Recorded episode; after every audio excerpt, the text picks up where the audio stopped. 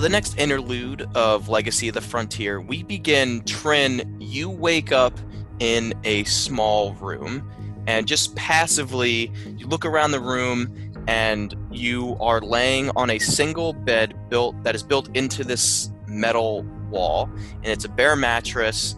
And uh, I want you, I want you to roll uh, a perception check, but just there's things like passively that you're going to be uh, acknowledging. So you notice that it's a 10 by 10 uh, foot room, and you you notice like there's lights, like there's there's a single light, it's kind of dim in the room, and and you're but it's so it's a 10 by 10 foot room, but it's it's concaved. Uh, so you're in like the top right hand corner of the of the room in like Looks the like I'm in right, a corner. Hmm? Looks like I'm in a corner. Sorry. yeah you're you're in like you're in the right uh the top like right hand corner like the one right angle of the room and while it's that like it's it's like more or less a 10 by 10 foot room but it's concaving uh, to your right so it almost looks like you, you you might be you might be deducing like okay like there's an there's a curve going down and you're in some like circular uh room or some object that is circular so did can you roll a perception check so just a d20 eight. so that's an eight. So you look around the room and you notice that there is a long vent running along the floor, and it's like a two foot wide grate, grated um, uh, vent, and it's all it's just like in the center of the room. And with an eight, as you look down, you see that it is bolted. But even if you wanted to try and rip it out, that it, it'd be way too small for you. But you see all these like wires and mechanics and you're and you're understanding like okay the, where i am right now there is some sort of uh, like it's it's mechanical and this is like the it like the inner workings of wherever i am right now uh, you also notice that there's a tiny uh, portholes along like the curve there's three of them they're like one by they're one foot by one foot and you notice those there's like some dim light coming out of them and uh, and and and that's pretty much what you can notice from the bed. So Trin, what do you do? What are you thinking? Um, I I want to say that you probably have a headache. Like, what's the last thing that you remember happening, and how do you respond to the situation you're in? Um, the last thing I remember is getting hit over the head. Uh, I don't know why. I remember I turned my back, just to walk away. But obviously, I know uh, I'm being held by I'm assu- uh, these two guys that uh, I escaped the Dusty Bantha with, and uh, kind of just like, yep, uh, they got me. They got the better of me, and so I guess my next question is, am I restrained? Nope, you're you're free movement in the room. You can do whatever Okay. you want in the room. Okay, so st- so I'm assuming you stand up. That's the first thing you do. Yeah, Trent stands up. Can he see outside the the windows? The Yes. you said. Yes. Uh, So what- what outside outside the windows you see a setting sun in a desert um, so it's like kind of like dusk area. You can probably deduce that it's like around six hours later like four to six hours later from when you got hit in the head so you've been knocked out for a little while. And you also see the dim lights of a city like way in the distance. You don't know what city it is but you can just kind of see like the the cityscape but it's way in the distance. It's you you'd probably deduce that it's maybe like 20 miles away. Okay. Also, for the record, um, his uh, his his death stick high has completely worn off. So now he is his he's he's sober. It's, he's his full facilities again. Um, okay. Uh, is there any way I could tell if it's like Mos Espa? He's assuming it's Mos Espa because that's the only city around in the desert. I don't think I don't think there's any uh, distinguishing No characteristics of the city, but I mean that be a I mean it, it could be it could be Mos Espa, it could be any other city in the desert because you know Tatooine does have a few major cities, but y- there's no way of telling. Okay. Uh, so there's just that grate that you said I can't even escape if I wanted to. A Bunch of wires and stuff. Is there anything else distinguishable on the wall, or would the perception check have? Um, I, I should have mentioned just like you would have met, uh, passively seen this. Uh, there is a there is a door, uh, like just a regular sized door in the room, Um, Okay, can I approach the door? yeah, you can investigate the door. Okay, I do that. So, what are you trying to do? Uh, investigating I it? Are you I trying guess to open looking- it? Yeah, I'm just trying to look to see if there's a control panel or something. I don't know if they have doorknobs in this universe, but you know what I mean. Yeah. trying So, to open the door. so there is a control panel. You so, I guess you do realize the door is locked, and and so what are you trying to? do? So there is a control panel. It is locked. It's just like immediately to the right of the door, and uh, so so. But I also want to say, passively, you can definitely hear voices on the other side, but you can't determine anything that they're saying. So at this point, there's a few things you can do, Brian. I mean, you could do a listen check. You can do, uh, you know, you could try and open the door. Um, you could. It's whatever you want to do. You could sit and wait. You could just, you know, reflect Um, on your on your day. It's whatever you want to do. Uh, is there anything loose hanging around? Um, I guess the mean to say that I could use as like a shiv or anything like that. Um, just lying around. Is there a tool like a screwdriver? No, essentially, the only thing that you have in the room are the clothes on your back. But these doors, uh, it's like the sliding doors of a science fiction universe. So there's no like lock on the door itself. So you'd have to handle. You'd have to go to the panel itself and try and do something Yeah. with that. Is the panel on uh on my side or is it on Yeah, it's other it's like a dual side, so it's on both Okay. sides. Uh, I guess I'll try the listening. I want to see if I can just discern any. Okay, let what, what they're me trying to say. let me look at your listening stat. I believe that's something that you got that we have in here. Uh, Twelve. 12. So with a 12, so yeah, you definitely there's two things. You you recognize the voice that's talking and it's Theo. So it's the it's not the Kel Dor, it's the human. And you can hear him say, "I'm the captain. I should talk to him. It's it's my responsibility to figure out who the hell this guy is." And then you hear other muffled voices uh, well, specifically, you hear one other muffled voice, but you can't quite tell what he's saying. I guess he's a little bit farther from the room, or so. But you can definitely hear Theo say, "I should talk to him." So you know it's definitely Theo.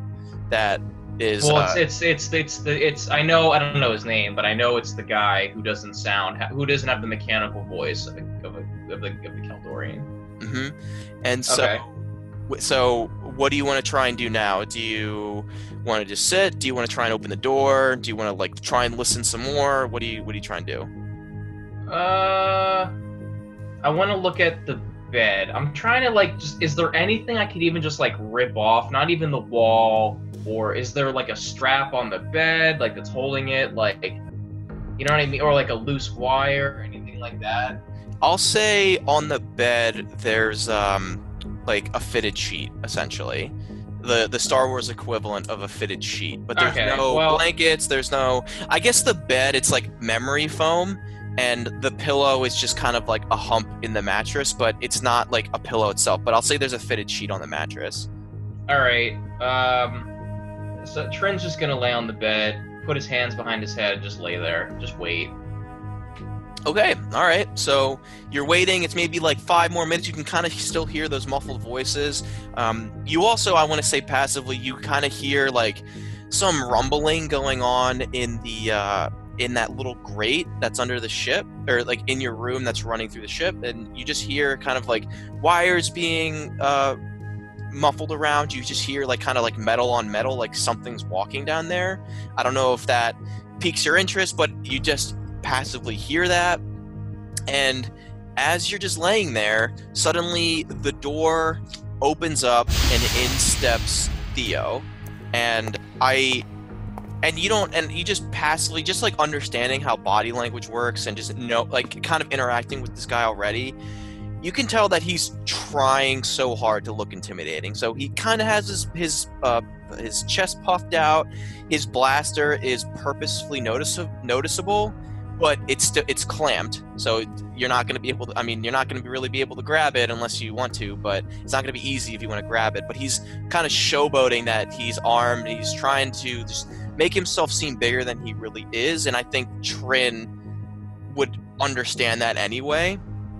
And so the door shuts and he leans against the wall and he's just staring at at Trin. So and immediately he says, "We've got a lot to discuss here." So I Brian, I think I know the answer to this already, but what does Trin think of the situation? What do you do? Trin doesn't even make a like he doesn't even move. He he, he just stays relaxed and just keeps laying in bed, and uh, he he didn't say anything. He just he just kind of stares. He literally turns his head from looking at the ceiling and just stares at, at Theo. Doesn't even doesn't even uh, acknowledge him with a uh, you know the courtesy of a yeah sure we do. He just looks at him. It's okay. So then Theo is still laying. He's still leaning against the wall, but you kind of can tell that his body shifts uh, a, a, a, not uncomfortably, but he's recognizing like, okay, this isn't the reaction I necessarily thought. He at least Trin was gonna say, you know, fuck you or get out of here, like I'm not gonna talk to you. But he got stonewalled and he doesn't know how to respond to that. So then Theo kind of shifts between, He changes the his footing, like he has one foot kind of is propped up on the other, and he looks at Trin. He says, "Did you hear me?" Nah, I didn't say anything. okay. he just blinks. Okay, so then, so with that, Theo then he changes his stance. So he so he moves to the other side of the room, and so he's now like directly looking at uh, Trin, and he says, "I'm the captain of this vessel, and you have some explaining to do." And with that, he says, "What's stopping me from turning you into the Empire? You've caused a lot of trouble. There's some, there's not. I mean, there's nothing stopping me from turning you into the Empire. You're clearly wanted." Uh, Trin, Trin, Trin says What's stopping me from taking that blaster on your hip and shoving it in your mouth? So Theo kind of chuckles a little bit, but it's like nervous laughter, like he he because he knows he's not bullshitting, and he just says, "What's your name?" He says, "He says my name's Trin."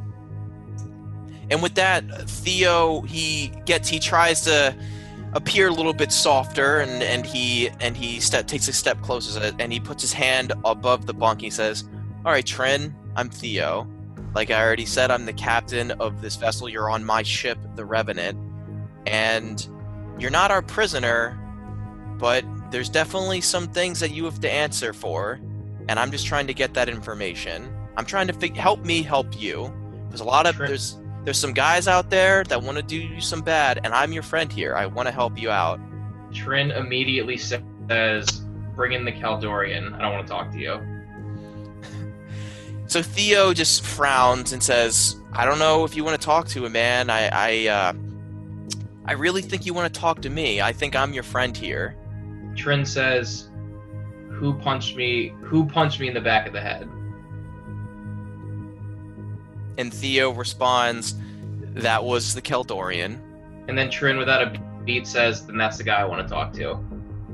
So Theo stands up and he kind of uh, strains his posture. He just looks down. He says, "All right, if that's what you want, I warned you."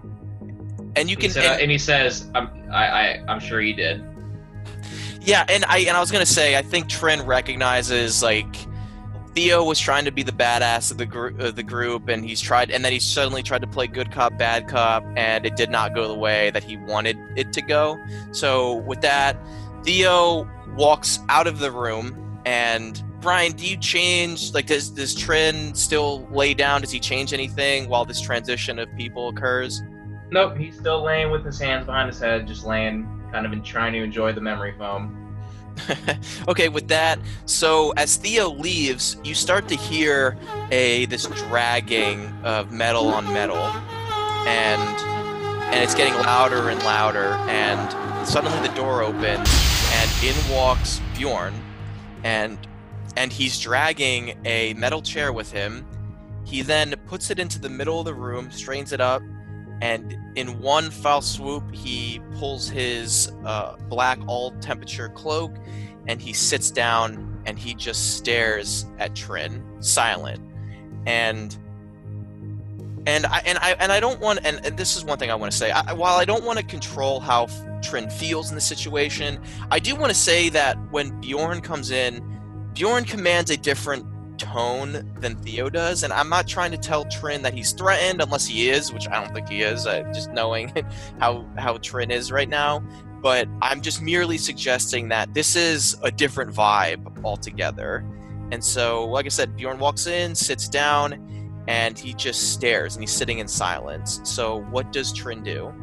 Uh, Trin laughs, kind of just to himself, kind of just looks up and says, I hope you unclaps your blaster, unlike the other guy. He's kind of just making fun of Theo. Is like, like I'm not fucking like. I hope you actually came to, to bullshit with me. Oh, okay. You know? So Bjorn has really no response to this.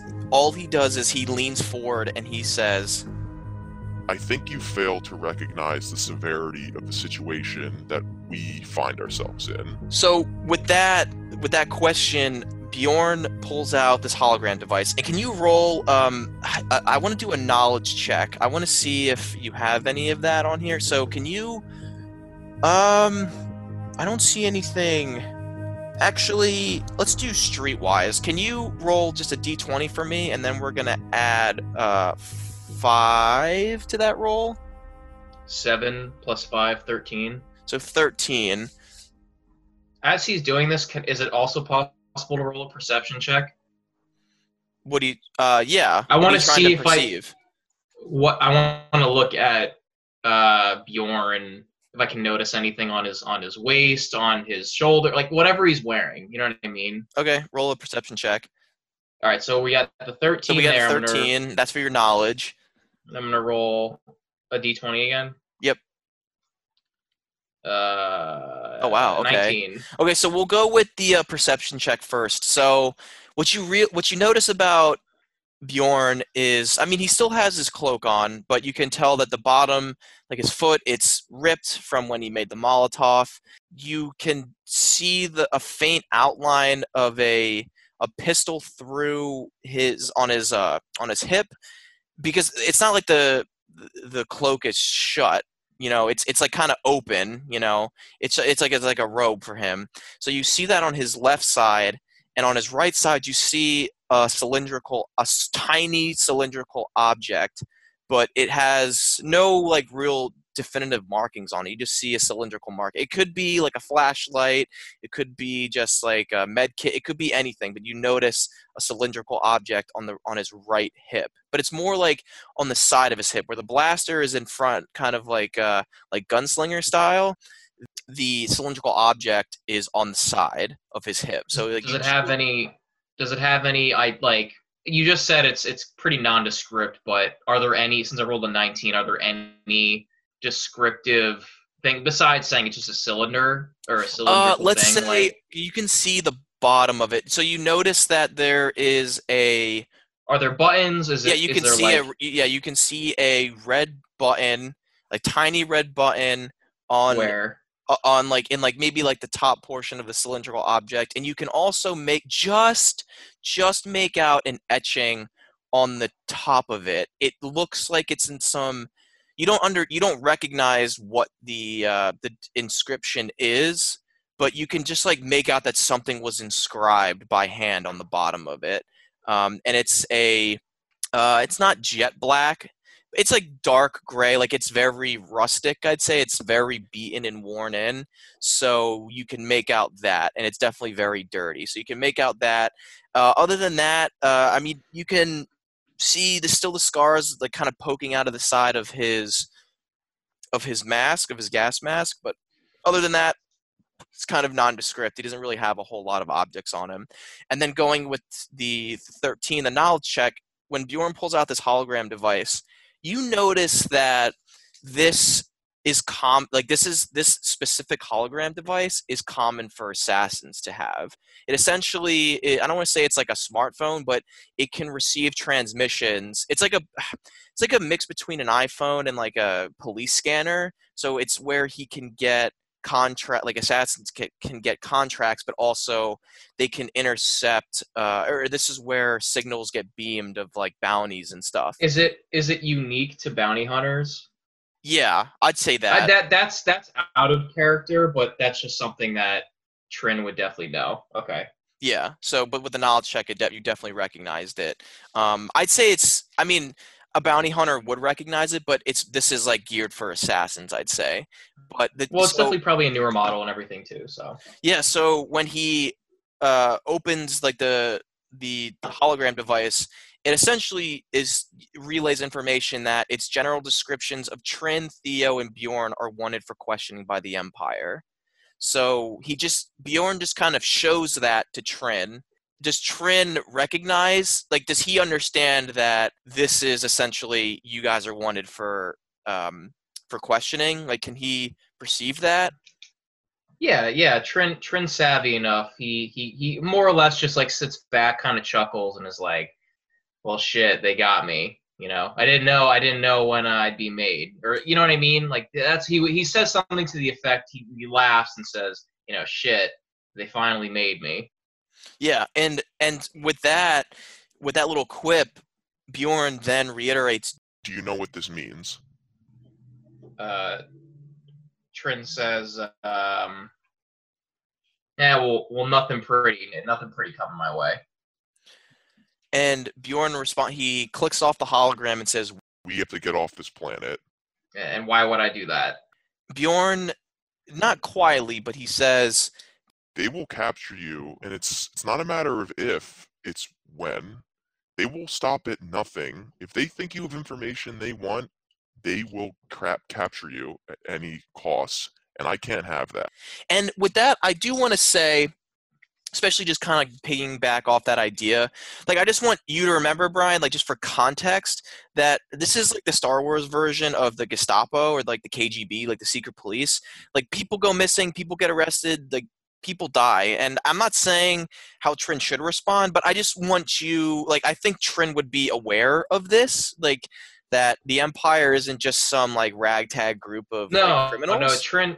No, I, I'll say Trin definitely appreciates the severity of of being uh, targeted. And to which he though says though, uh, you think this is my first time within those Empire walls? and so, and so Bjorn just kind of he leans closer to Trin and he says, They hold systems hostage with fear. People go missing, people are arrested, and they aren't heard from again. They blow up planets. But you're right, the Empire isn't a problem. Just go out there and see how long you last. I dare you. and he says this pretty coldly. Yeah. Trin says, "You don't know me." Bjorn just kind of sits back in his chair and he takes a deep breath and says, At the very least, get off the planet with me. I'm going to Corellia. It's far away from here. And once we get there, I don't give a fuck what you do. For right now, the Empire is only looking for us on Tatooine, and I'd like to keep it that way. Uh, Trin Trin says, "What's on Corellia?" A job that I have to fulfill. How long you been in the in the game? What are you talking about? They don't give they don't give those uh those little holograms out to just uh you know your average captains that I just spoke to. How do you know I didn't steal it from someone? You didn't steal it. Bjorn pauses because he recognizes that Trin is pretty much calling him out, and he's a little un- he because he doesn't know the implications of that because Bjorn doesn't know that he recognized the assassin uh, hologram.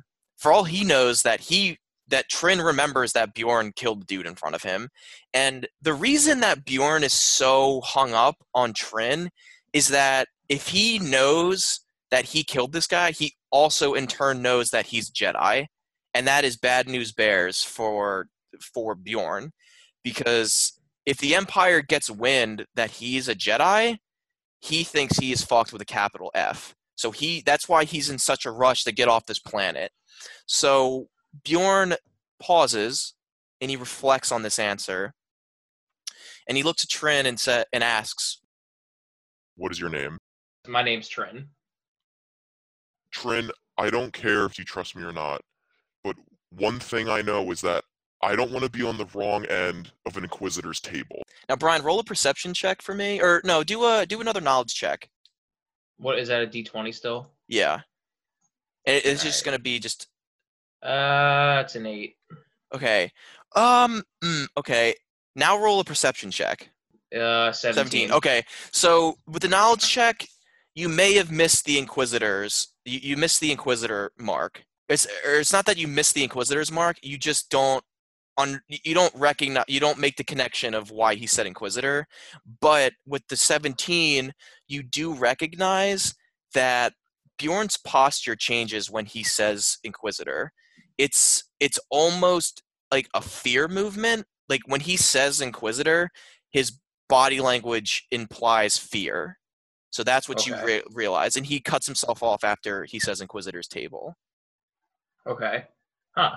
It's interesting. That takes Trin for he know yeah, obviously he just noticed that, but that's definitely something that you know, he he's still indifferent to the whole situation. I don't, don't want to undercut that, but that is something that in the back of his head, there's always that survival instinct in him that will never go away. That that's too ingrained in his in his psyche in his system that even in his in even in his uh you know disparate state the instincts like well this guy just is fearing something uh, definitely kind of makes him turn his head a little bit but he doesn't let it show but in his head he he he he remembers that whoever this uh, the inquisitor made whoever this is someone who's already has a commanding presence uh kind of shift a little in his shoes that's definitely something and he says uh let's see you don't, know the inquisitor so he says what do you propose we do I propose that we get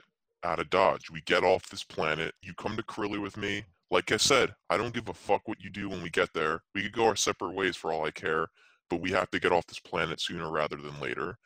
And if you need, if there's some personal effects that you need, we can go get them real fast, but we have to be quick. Okay. Uh, let's see. Trin didn't say that. Uh, he he says, "Okay, So do we have a deal? deal." Okay. So Bjorn stands up and he starts to walk towards the door and he again reiterates we need to be quick. The captain has informed me that the ship needs a replacement hyperdrive. He supposedly has another seller lined up in Mos Eisley, but we have to get out of here sooner rather than later. So once again, do we have a deal? Take me to my house. Okay, so with that, uh, he Bjorn leaves a room and he leaves the door open. So Trin, what do you do? Do you leave the room? Because you have to tell them where. I think you like they don't know where that is, obviously. Yeah. So Trin leaves. Okay, Le- Leaves the leaves the room. Yeah. So okay, so I want to. Uh, so one of the things with Roll Twenty that I've done is I've it's this idea. It's this thing called Fog of War that the map that Brian is seeing, most of it is black, blacked out because he hasn't explored it. And now that he's leaving, he's now exploring the ship, the Revenant. So I'm going to unblacken. Uh, I'm going to reveal the map. So.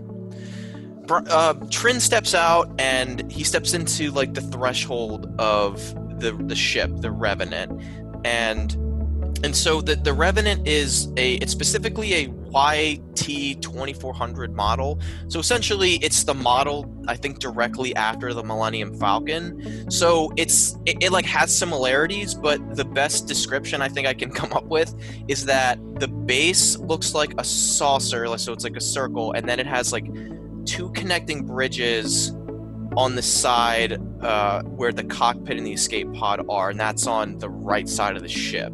So, uh, and the ship is 68 feet by 60, 68 feet uh, long by 90 feet wide. It's a pretty wide ship. So as as Trin, as you were exploring and just kind of looking at the ship, you notice that there are three crew quarters that's on the far right side of the ship. So that's where like the curve you were seeing in your room is. They all have those uh, control panels just to uh, have some locks and, and stuff like that in there, just manual locks for the door. Uh, there's one captain's quarter, which is at the top of the ship. It's it's closer to the crew quarters, but it's right at the top. And to the right of that, there's like a little opening that we noticed that there's a speeder chained to the wall. So what they were using in um, Return of the Jedi, like to go through Endor, they, there's one of those on the chain to the wall. Um, there's the engines are in the back, and you notice that this is where the hyperdrive is set as well. The, a hyperdrive is also, I want to say, it's maybe from the pictures that I've seen, I think the dimensions are it's like six feet long and four feet tall. So it's like a pretty substantial piece of equipment, and I don't really know where it is like located or hooked up, but I'm just gonna say it's like hooked up to the uh, the engines in the back, and that's like the complete backside of this like saucer, or, or just like the engine is the uh, engine parts that they can just easily access. Um, in the center of the ship, there's it's the crew lounge, and in but in the direct center of that area is a ladder to get to the turret gun. So it's kind of like uh, the Millennium Falcon, where they climb up and down the ladders. There's a top gunner, there's a bottom gunner as well. Um, I want to say that the crew lounge, it's like in an enclosed area, and there's three doors to get in. Brian, for you, that's like the black scribbles; those are the doors. Um, and so, Okay. if looking at the circle, the doors are at 12 o'clock, 3 o'clock, and 6 o'clock, and there's no doors at um, 9 o'clock. Um, so there's also surrounding the circle, there are grates surrounding the lounge. So these are both access smuggling areas, but it's also access to the internal mainframe and the mechanics of the ship. And they can, like, the grates can be easily moved up. Like, they're a little, like, loosely bolted in there, so when, like, the ship does some maneuvers, they don't go flying all over the place, but they're very easily, like, latched that you can open and get into the bowels of the ship. And in the top right of the corner, like where that bridge is, that is where the cockpit is.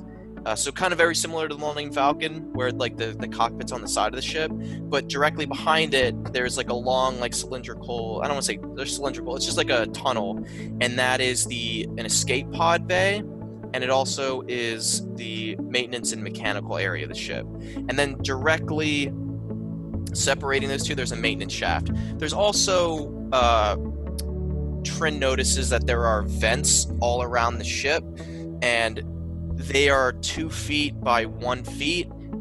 So, and like they're easily taken off their latched as well, but a person could not get in there. So, but they're just it's more maintenance areas and just internal framework of the ship.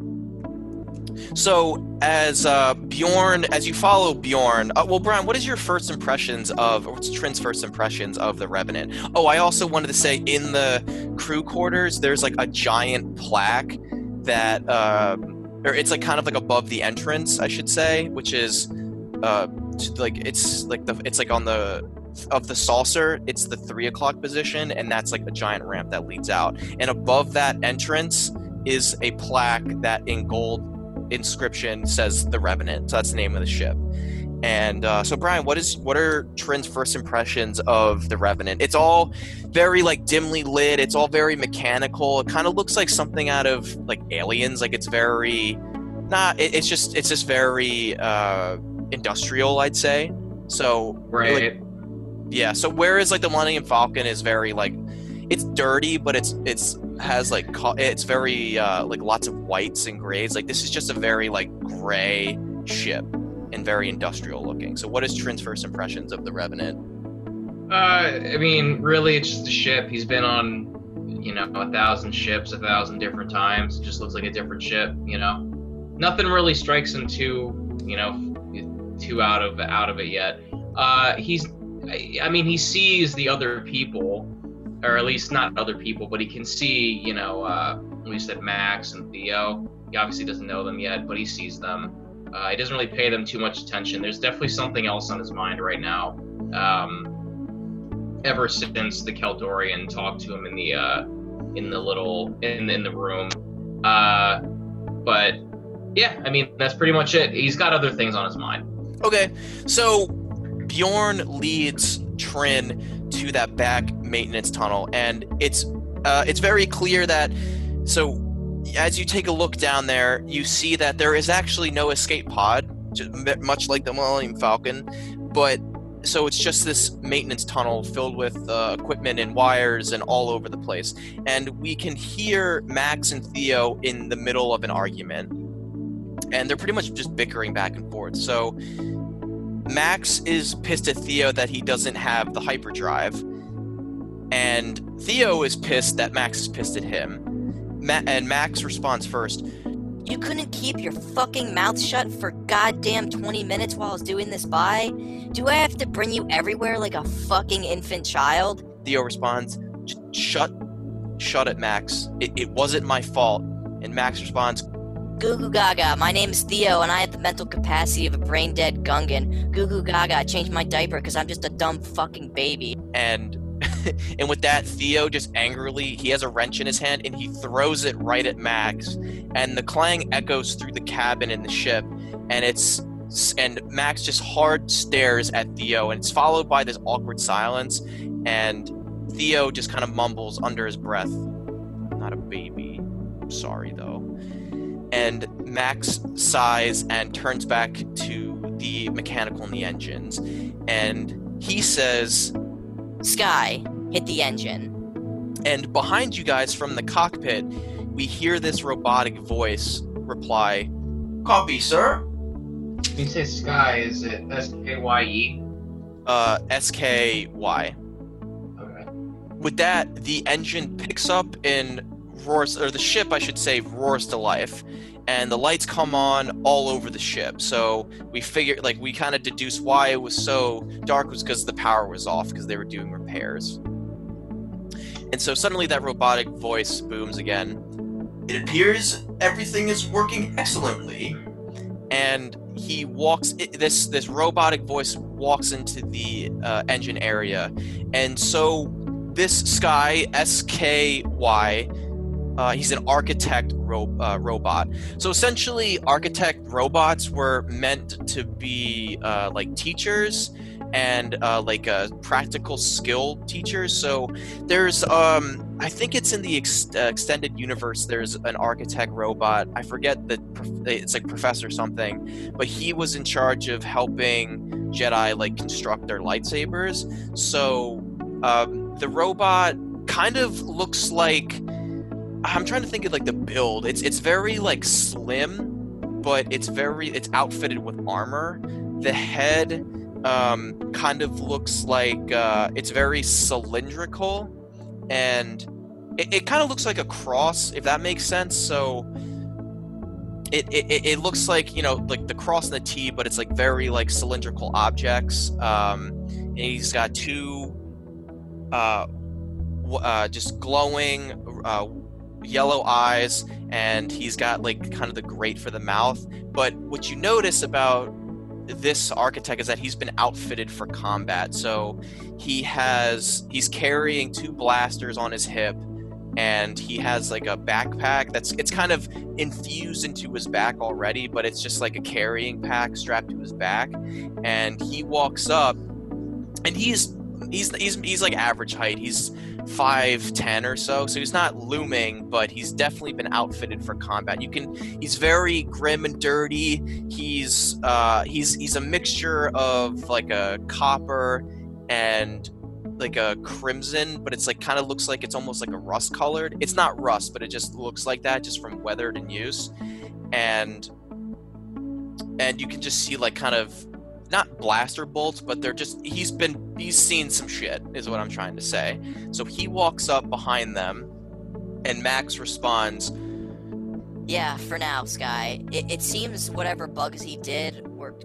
and with that Max bangs on one of those opened uh, vents in the corner and after a few seconds you hear that Trin, you hear that familiar uh, rustling of metal on metal, but it's like like pitter patters of feet, and then all of a sudden out pops this BD model droid, and it jumps right on Max's shoulder. And for all those who are unaware, a BD model is this bipedal, maybe like foot foot and a half tall, cute little robot. It's uh it's the main robot in the uh, uh, Je- Jedi or the Fallen Order Jedi series uh, from EA, and um, and so it's it's all it's it's it used to be a white color, but it's covered in like soot and just grime from just being in the internal framework of the ship. And I think what you can deduce, and Bjorn also deduces this as well, is that this is the reason, like this is the little thing that is kind of doing the the framework uh, and like the the menial tasks of the internal framework of the ship is that it's going through these little vents and just doing little repairs here and there and it has like a single eye in the center and it and it happily beeps on max's shoulder like Really? and with that max pats it on the head and, and grabs him by the side and says Oh, thanks, Bugs. and puts him on the ground and bugsy runs up and stops and looks up at trin and what do you do trin Uh, Trin literally just watches it. He's kind of waiting for it to make the first move. He's kind of like indifferent to the thing. Mm-hmm. And so when it looks and when it realizes that Trin just kind of looks indifferent, it looks over at Bjorn, and it does like a little like a uh, like a confu- not confused. It's like questioning, and Bjorn squats down and kind of uh, he he like caresses its head, and he starts wiping, and he pulls up a his uh his sleeve of his cloak, and he starts to wipe the eyes or the eye of the droid because it's got some grime on it. And he does this silently and very stoically. And once the eye is clean, the droid just responds kind of happily, like, and it kind of pat- pitter patters away into the main part of the ship, like the saucer. And Bjorn just watches on his knees, still watches him kind of just pitter patter away, and then he stands up slowly and turns towards the guys. And Bjorn uh, says to Theo, Are we ready to go? And Theo says, We are now, and he starts walking towards the cockpit. Theo sits down at the, the main controls of the cockpit and responds, Let's get to Mos Eisley before it gets completely dark. And Bjorn interrupts and says, Hang on, we need to ta- we need to make a pit stop for this guy's equipment real quick. So Theo swivels on his on his captain's chair and looks at Trin and responds, All right, but we have to make it quick. Where are we going, Trin?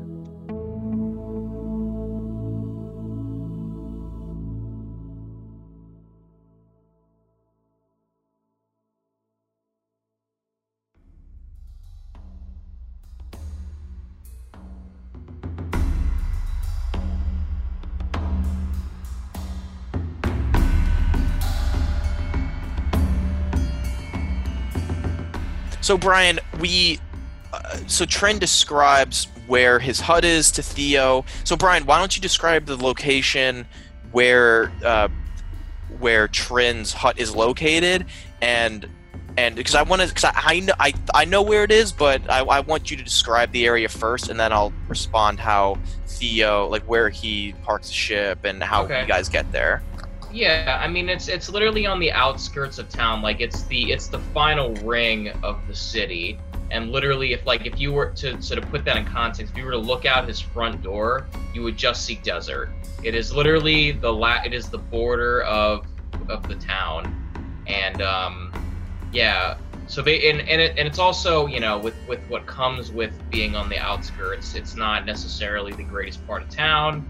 Uh, it's not run down, but it's definitely some shady characters hang out there. There are some shady dive bars. Uh, it's not it's not that like bounty hunters frequent it or anything, or but it, it's definitely kind of like when Obi Wan was in the context of uh, uh, Mos Eisley. It's it's the hive of scum and villainy. You know, this neighborhood is sort of the uh, epicenter where you know you don't want to get caught in the uh, in the middle of the night by yourself unless you have a gun or you can protect yourself. Okay.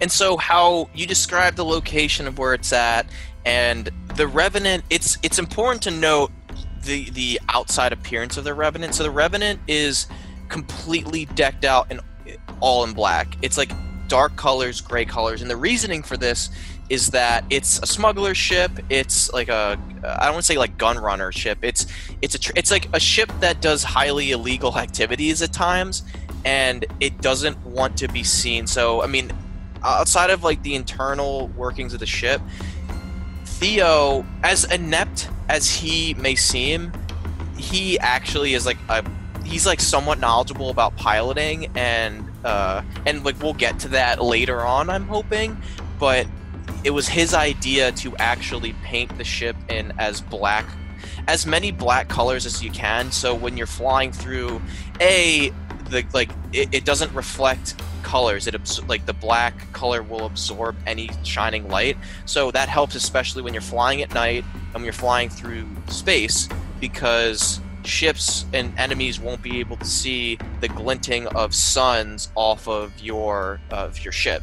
So the ship is completely decked out in black, so it's able to and and he is flying with no lights on. So he's pretty much just like circumnavigating uh so the plant the the city is Mos Espa to answer that question from earlier. So he's using his knowledge of the city's uh, land, uh like grid as well as just the stars and the planet to circumnavigate without any lights on. So all the lights are off so people can't see him. He parks the ship maybe a 10 minute walk from Trin's hut, just knowing like lo- the location of it. And Theo actually suggests that he goes with Trin and Bjorn as like an insurance, but Bjorn convinces Theo just to let Bjorn go himself. It's less people uh, he they need like if they need to get out in a hurry, they can call uh, Theo and he can pick them up and then get the hell out of Dodge and go where they need to go.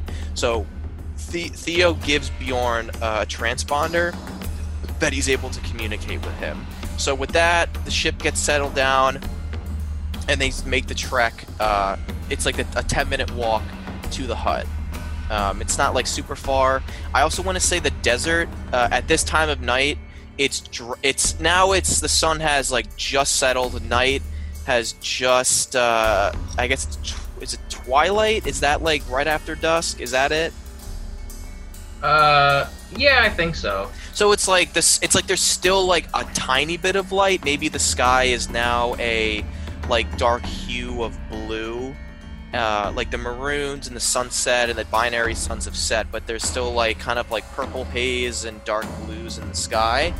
Um, so uh, yeah, so as they walk and they get to the hut, it's now like completely dark. The stars are out.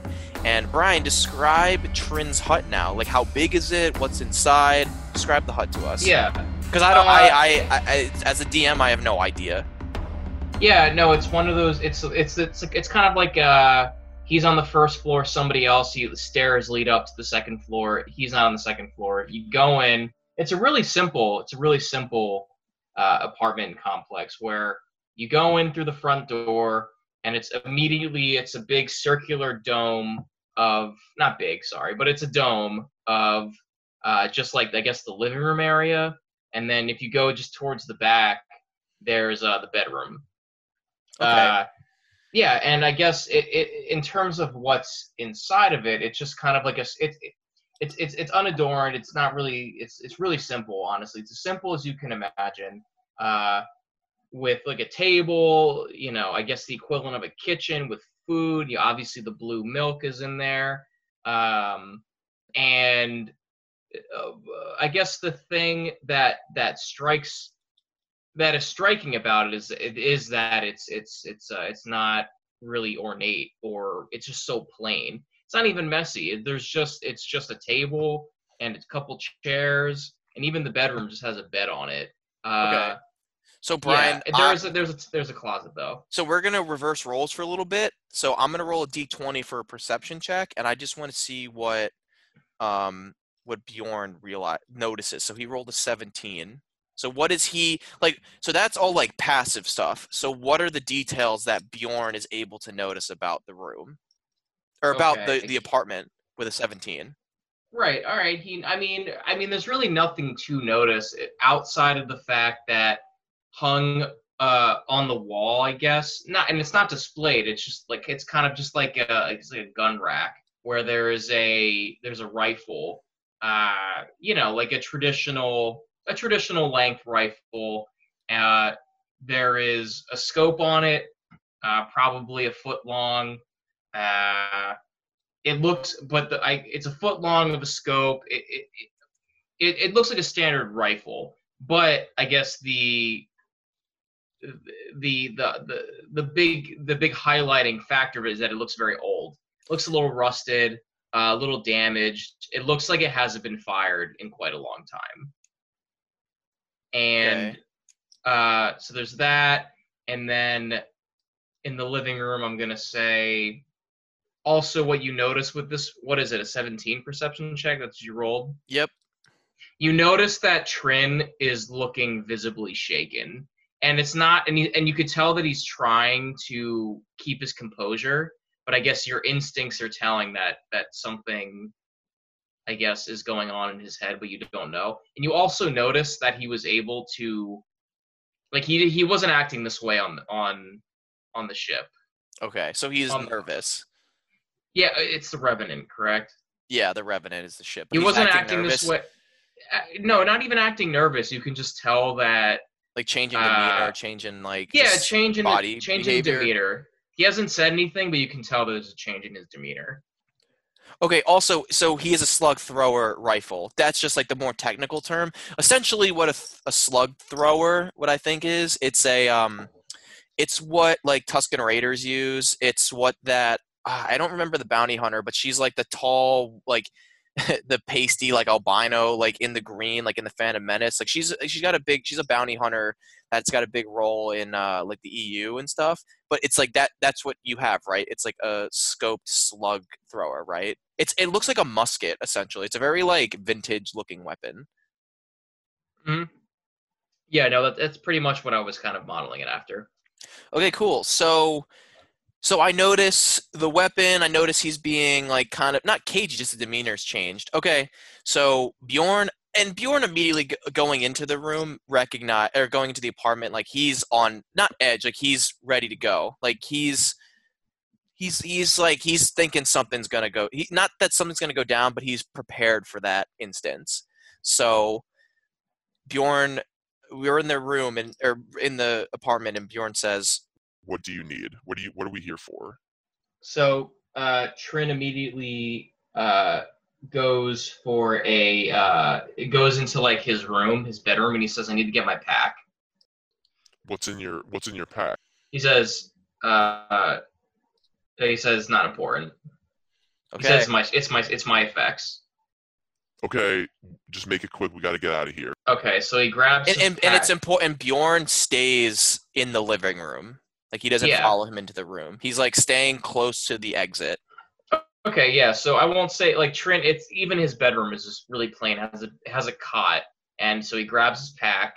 You uh, Bjorn doesn't see this, but it's it's full of death sticks. That's what it is. It's, it's his it's his cache of death sticks. Um, probably how many how many would to- you how many would you say are in there Yeah, I'd probably say enough to last at least a, a solid month.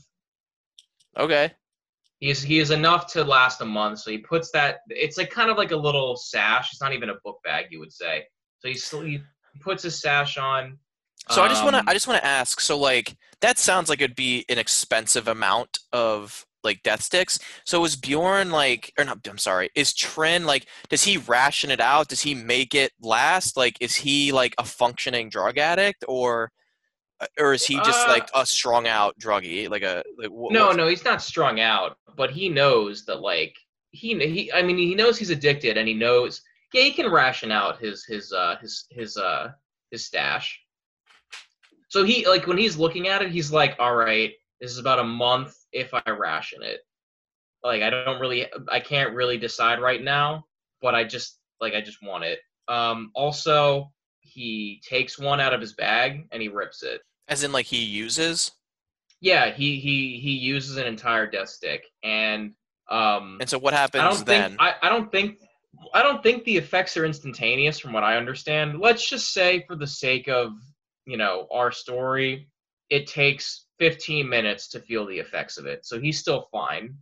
Okay, but so it's he know- like, like, it's like acid or it. something. It's it's got to it's got to kick in. It's got to hit the system. Okay. Yeah, yeah, yeah. It's got to hit the system a little bit. So he rips one. Bjorn doesn't see it, and he um, uh, he also uh, I guess like takes uh a pistol on uh his I guess like his nightstand you would say, puts it in the back of his pants, tucks it back, kind of tucks his shirt over it, and then he enters back in. As he enters back in, is it like moves or like can I just? He There's one more thing he needs to grab. So is it um describe is it like a sporting blaster? Is it cuz like so Bjorn's uh sidearm is a sporting blaster, which is what Princess Leia uses in the beginning of A New Hope.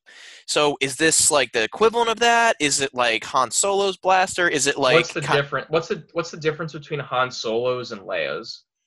I'm Just, like, just gonna size? say like the size and I mean they, they Yeah, I'm gonna say they more or less do the same damage, but like if you if you pick up like the equivalent of like a snub nose or like a cricket from like Men in Black, I'm gonna say that the damage is less. Like it'd be like a D it'd be like a D four or something as opposed to Yeah, you know what? It's it's a snub nose. It's like the equivalent of a snub nose. Okay, so it's like the It's like- cricket from It's too. Men in It's Black. too. Well, no, because that has if in the movie that had a a much. no, but I mean like the size the size of it, you know. Uh, no, not like a cricket, because that's like kind of like you know effeminate and like. oh, okay. pathetic. You know, it's still like it's still like a snub nose where you're like, oh, it's a gun, you know. Uh, but so yeah, he tucks it in the back, and then he goes and picks up his rifle, and he just slings it across his back.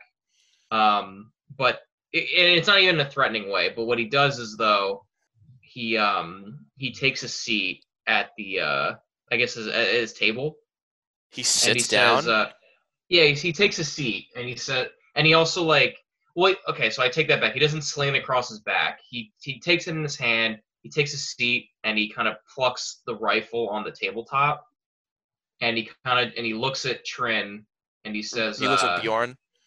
uh, sorry, Trin looks at Bjorn, and he says, "There's a few things I have to ask you before I leave this this house." We can't do this on the ship. He says, "No." We we, we gotta get we gotta get going. We have to we have to we have to get going. This can't we we have we don't have time for this. Right. So uh, I would like to use that. Um, I guess the quick draw. okay. Do I Um, have to roll for that? Let's let's just say you just you just use it. I'm very interested in what happens, Brian. Like. Well, I I, will say I had to change it a little bit. So and I can't wait to get to like because we still have two more interactions to do. So I mean, if you're in for a long haul, like, yeah, no, I'm good. Okay, so I use um I use quick draw and I and I pull the gun, lightning quick speed on uh Bjorn. Do you say anything or do you just pull the gun? Um, what was the last thing I said? I said no. We're gonna talk. Yeah, and I said, uh, th- we don't have time for this. Yeah, and I, I don't even say anything. I just say I, I, I, I pull the gun landing quick speed. And you can still notice, like I still have that kind of, I I have a different look in my eye when I do that. Okay. Okay. So Bjorn slowly raises his hands and, And before says, and before he even like does anything, he says, uh, well, he's so he's raising his hands up, right? "Yeah, Okay, so he Like- says like don't even don't even you know you make a quick move for your uh for your waist you know I'm, I'm you want to test my crack shot like I'm a better shot than you think I am So how far? What's the distance between Bjorn and uh, and Trin? Uh, about good eight feet Okay, so it's still like pretty close. Okay, so Bjorn has his hands raised and says, All right, I guess we're gonna talk. he says take a seat "Okay, so." All right, I have absolutely no idea where what's gonna happen here. So, um, Bjorn walks up to the table and sits down. okay um so Trin says who are you My name is Bjorn Ashmondi. And with that, he puts his hands on the table, like like Okay. flat, like uh, the uh, back of his hands up, like they're flat on the table. okay can I roll a perception check Yeah, to go for it. Bjorn is reacting? okay Okay, so I also, hmm. Okay, yeah, yeah. No, roll the perception check because I got an idea too. Okay, thirteen. So what are you trying to perceive? I'm just trying to see how Bjorn is like reading the situation. Uh, I mean, he's still stoic. Like, Well, he's he- wearing a fucking mask, but like, Yeah, how does so- how does how is like body language? I mean, he's surprised. He was not expecting this, and uh, but he's still like very stoic. You know, like he's like he's not like trembling or anything. He's just curious of like what's gonna happen. Mm hmm So Okay. There's that. Is there anything Um, you want to do? Yes. Um. So he sits down. So I want to roll an affect mind perception. I want to do. Uh, it's like the false stimulus. So what I actually want to do is roll, and and I essentially want to like cast this illusion that Bjorn's hands are still on the table, but they're actually now in his lap. Okay. I, Well, I I think that's I think roll. that's how it that how it that's how it works. So you have to do a let me look at your you have to do a a will save. So I think Okay. that's just a D twenty plus one for you. Uh, 18. Fuck. Okay, I don't know if this is gonna work. Um Just tell me if it does or doesn't work, and then I can uh go from there. fourteen I think it's I have a plus I think it's a oh oh it and I have plus four. So it's eighteen, it's a tie. No, no, I, I plus one. You just said though. Yeah, wait. What was it? I rolled an 18 plus one. I oh, have 19. okay. So it fails. So it doesn't work, I guess. Um, so how we're gonna put this is that I'm just gonna subtract the vitality points because, like, I'm not gonna say like, oh, it doesn't work, so therefore it doesn't it doesn't happen. So that was minus two. So Bjorn's vitality points are at negative eleven or minus, or they're at eleven now. So I'm gonna say Bjorn starts moving his hands, and Trinn recognizes that. And what does he do? Trinn kind of uh, tenses a little bit, and he says, um, "You don't want to do that." And with that, Bjorn realizes that his mind trick didn't work. So he uh, his hands just stay flat on the table. And and he so he responded with I'm Bjorn Ashmani and then he started moving his hands. A- And then he said that. And then Yeah. and then Bjorn's gonna say, What is this about? What do you and want? then he said, he then uh, Trinn says, "Do you know who I am?" I have no fucking clue who you are, and I don't care who you are. And then Trinn Trinn is now like his his demeanor is still he's not breaking down yet, but he is definitely like he's just you can see he's like kind of on the edge and there's something going on inside of him and he says uh are you here to kill me? Bjorn replies in a very calm voice. No. Why are you like why aren't you here to kill me? Because there's no contract out for you. I don't know who you are. It doesn't matter. You just have information that I can't let get out. I saw your lightsaber.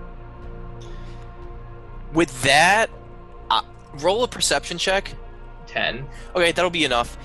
You immediately recognize that Bjorn he tenses up and his it, like he almost like flinches at those words and his hands that were now flat they th- they flinch and his and his uh, hands curl up like or his fingers curl up and almost instinctually and then he like sits back in his chair in a brace and Bjorn responds I don't know what you're talking about.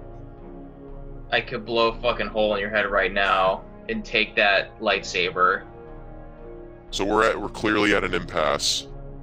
What's your goal right now? Why do you have a gun on me? I want to know how you found me.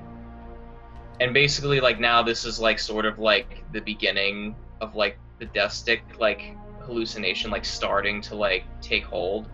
I want to say that he's since it's still like kind of early that he's I feel like he's starting to feel like warm. Like it's like the prelude to the high.